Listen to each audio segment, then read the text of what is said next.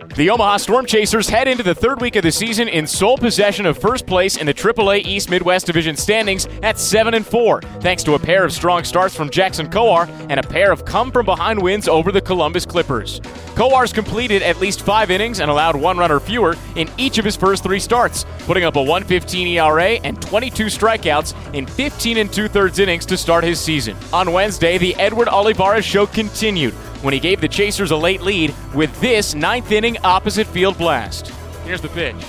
Olivares flies it toward right field, pretty deep. Johnson back at the track, at the wall. He looks up, and it's out of here! Go ahead, two run homer, Edward Olivares. His season opening hitting streak came to a close Friday, but Olivares has reached safely in each of the Chasers' 11 games this season, and he's done just a little bit of everything. He's batting 341 with a 431 on base percentage and a 568 slugging percentage, with two doubles, a triple, two home runs, nine RBIs, 10 runs scored, four stolen bases, and a couple of great catches in left field. This week, the Storm Chasers head to Des Moines to face the Iowa Cubs for the first time this season before returning to Werner Park on May 25th. With the Omaha Storm Chasers, I'm Jake Eisenberg.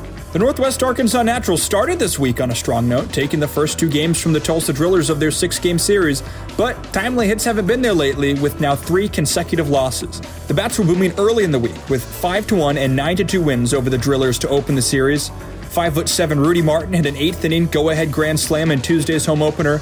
Then, on Wednesday night, Royals top prospect Bobby Witt Jr. left the yard for the first time this season. 2 1 is skied high to right field. Donovan Casey ranging back onto the warning track. He looks up. That ball is gone. Bobby Witt Jr., his first home run in Double A.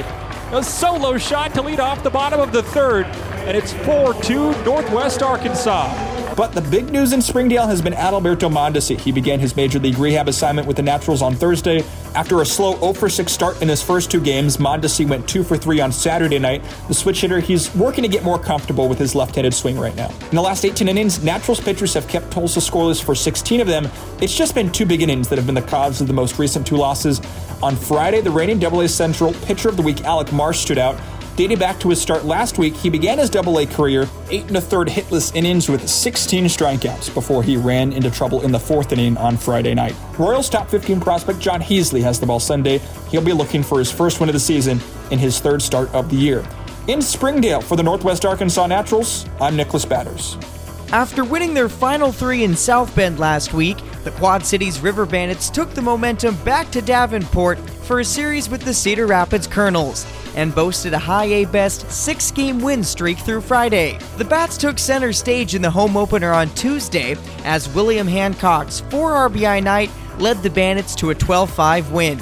In games 2 and 3, it was all about the bullpen, which, over those two days, combined for 19 strikeouts in 13 and a third scoreless innings.